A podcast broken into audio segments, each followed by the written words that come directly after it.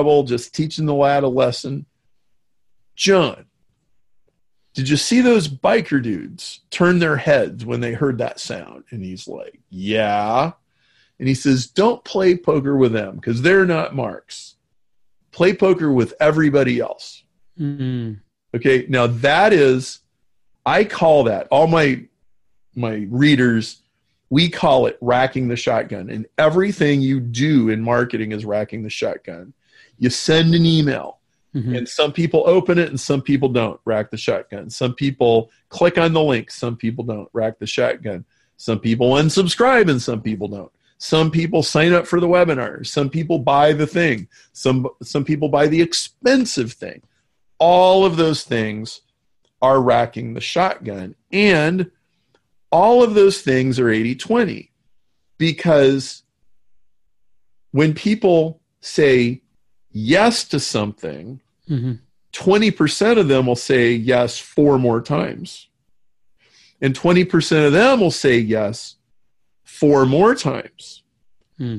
Okay. And so Or 80 four X 20 more times, is it? or right, like they'll buy four times as much, Mhm. or they'll read four times more emails, or they'll get on four more webinars, or they'll come to more seminars, or they'll buy more shotguns, or they'll buy more shotgun shells, or they'll go on a retreat, or they'll go camping, like whatever it is, is it's the few Mhm. it's it's the few that dominate everything. And so most people think about average. Like look what the average customer does is almost irrelevant. Like like the average customer goes into a restaurant like once a year well you don't make that much money from the people that go once a year. You make 80% of the money from the 20% who come to the restaurant 10 times a year right? The one like the regulars right? And the waitresses know their names.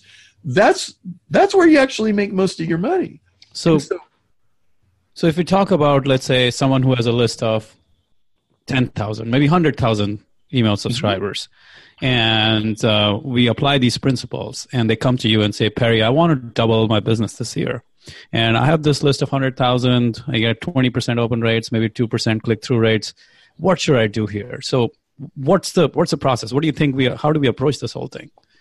well if if you have 100,000 email addresses i can pretty much guarantee you that 80% of them are nearly dead or non-existent Hmm. okay and if you're mail if you're emailing 100,000 people indiscriminately then 80% of them aren't even being opened. And Yahoo notices it and Google notices